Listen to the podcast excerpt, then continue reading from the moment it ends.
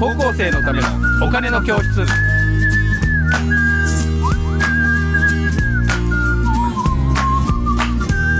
皆さんこんにちはこんにちは高校生のためのお金の教室のお時間です私 MC の山下春樹ですそしてメインキャスターはえ福眼経済塾の小笹俊一ですはい小田さん今日もよろしくお願いしますお願いいたしますそして今日のテーマはこれです稼ぐ力を増すための株式投資ねこれどういう意味ですかこれははいはいこれあのちょっとあの個人的に最近あの生み出したヒット商品だと自負してるんですけどね、あの株式投資がねうんなんかこううさんくさいっていう方々の、はいえー気になるとこってここかなと思ったんです、はいあの要はほらなんかちょっと儲かったとかねはい損したとかねうん要は例えば10万円なら10万円お金を、えー投資して、うんそれが20万円になったのか、うん5万円になったのか、うっんていうところに注目するから、うんなんか儲かったとか、うんえっと損したとかみたいな話ばかりになるのかなと思ったんですね。そうか見るし視点が1個しかないっていうことかそうですねあの、そ損得ですぐ考える。それだけしかかそんうそう見てないんじゃないかとなるほどなるほそうじどゃなくてあのなんかサイボーグを身につけるかのように最近私たちは、あの稼ぐ力を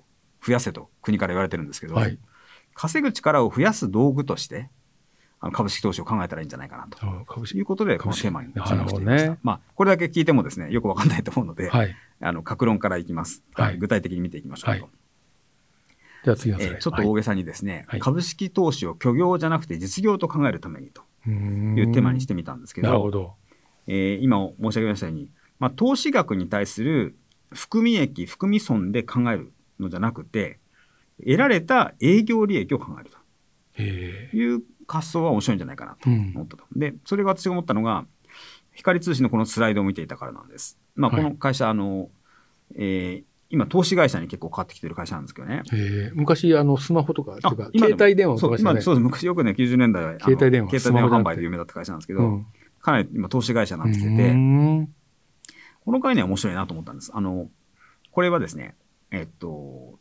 スライド4560億円、投資母価と書いてありますね。はいこれは、要は、これまでこの会社は4560億円を、うんえー投資をしましたよとうんうんうんいうふうに書いてある。じゃあ、どこに投資をしたかというと、うんえーこれちょっとスライドの右上になるんですけど、ああ投資先会社数499社、むっちゃしてますねまあ、約500社ですね。ははあい。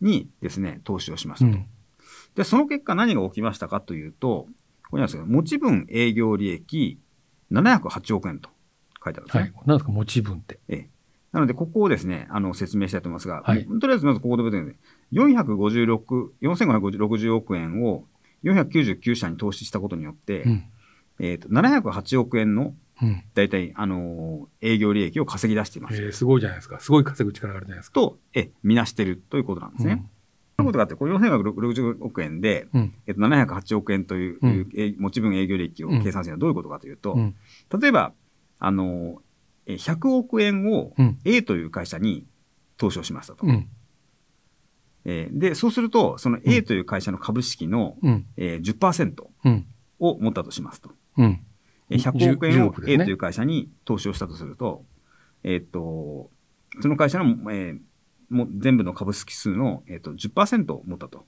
とになりますと。で、この会社が、えーっと100億円の利益を出している会社だとしますと。うんそうすると、えーっとこの会社の、えーっと株式を10%持ってるわけですから、うん100億円のうちの、えーっと10%が10億円うんの利益は自分のものだと。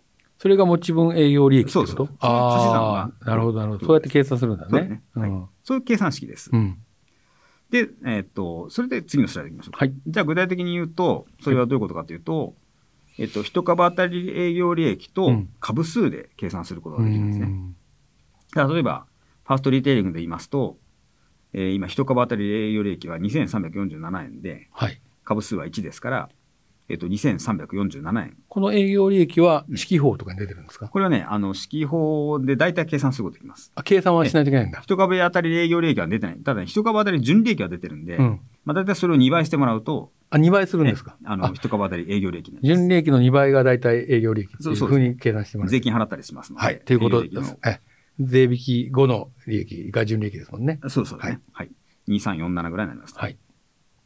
で、えっと、四季報発発売日の株価はちなみに6万1600円でしうたんうと。んで、次、えっと、JT、日本タバコを見ますと、うんえ一株当たり営業利益は249.5うん円かける一株ですので、249.5円ですうと。んで四季報発発売時の株価は2750円うでしたんと。うん。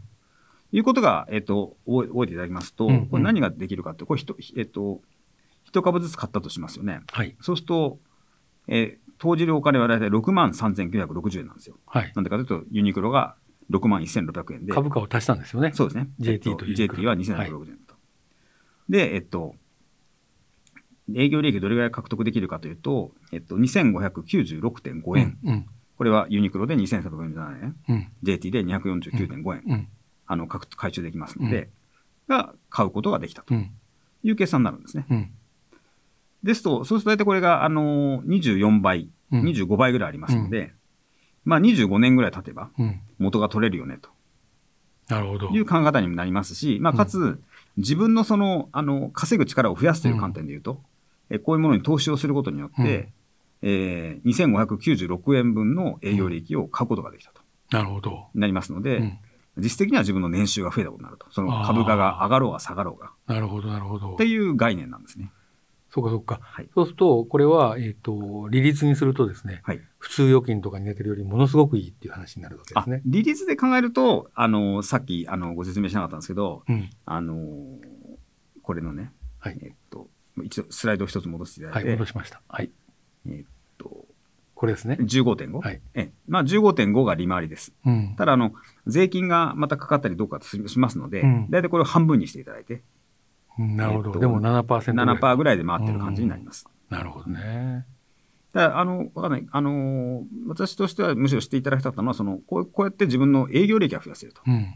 それはもうむしろ株価に全然関係ないんだと。うん。上がろうが下がろうが、うん。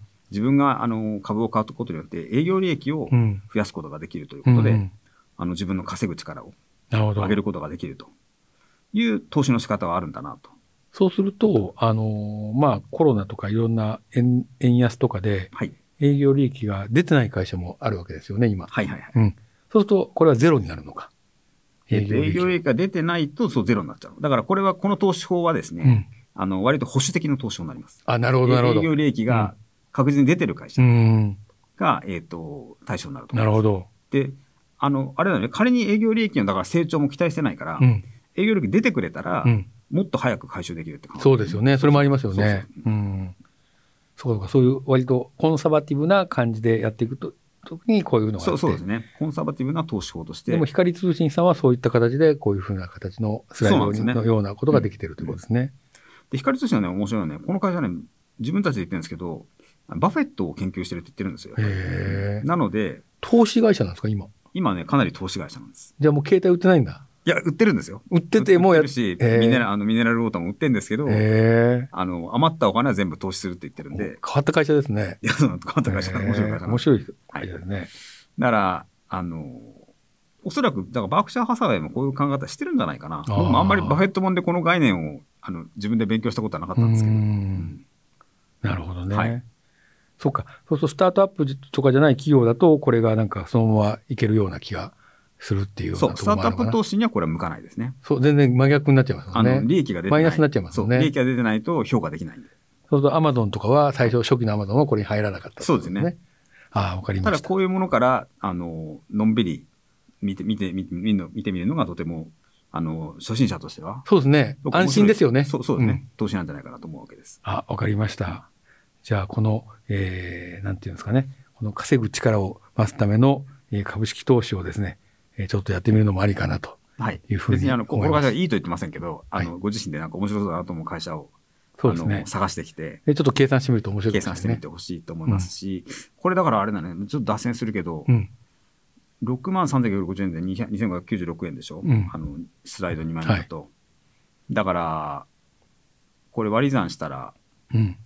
どうですか、5%いくかいかないかぐらいいですや、いいき5%いまかすないでいしょ。いや、え、いくでしょ ?3000 円でしょでちょうど5%ぐらいじゃないうんですよね、うんただ、だからこれ、光通信は15%出てるわけだから、光通信はすごい、すちごいなっていう話ゃんとしてるってこれなかなか出せないですよ、うんこの数字確かに確かに。ええまあ、5%でもすごいけどね、あ今、あそうだねももはや。うん。いや、はいよくわかりました。いえいえ。はいありがとうござましえーということで、えっ、と、はい、えーこの、えー稼ぐ力を増すための株式投資という考え方があるんだよということで、はい私も今日初めて知りましたけど、えー教えていただきました。小田さんにありがとうございまたありがとうございました。した。はい、じゃあ皆さんまた、えー次回も、えー楽しみにしてください。さようなら。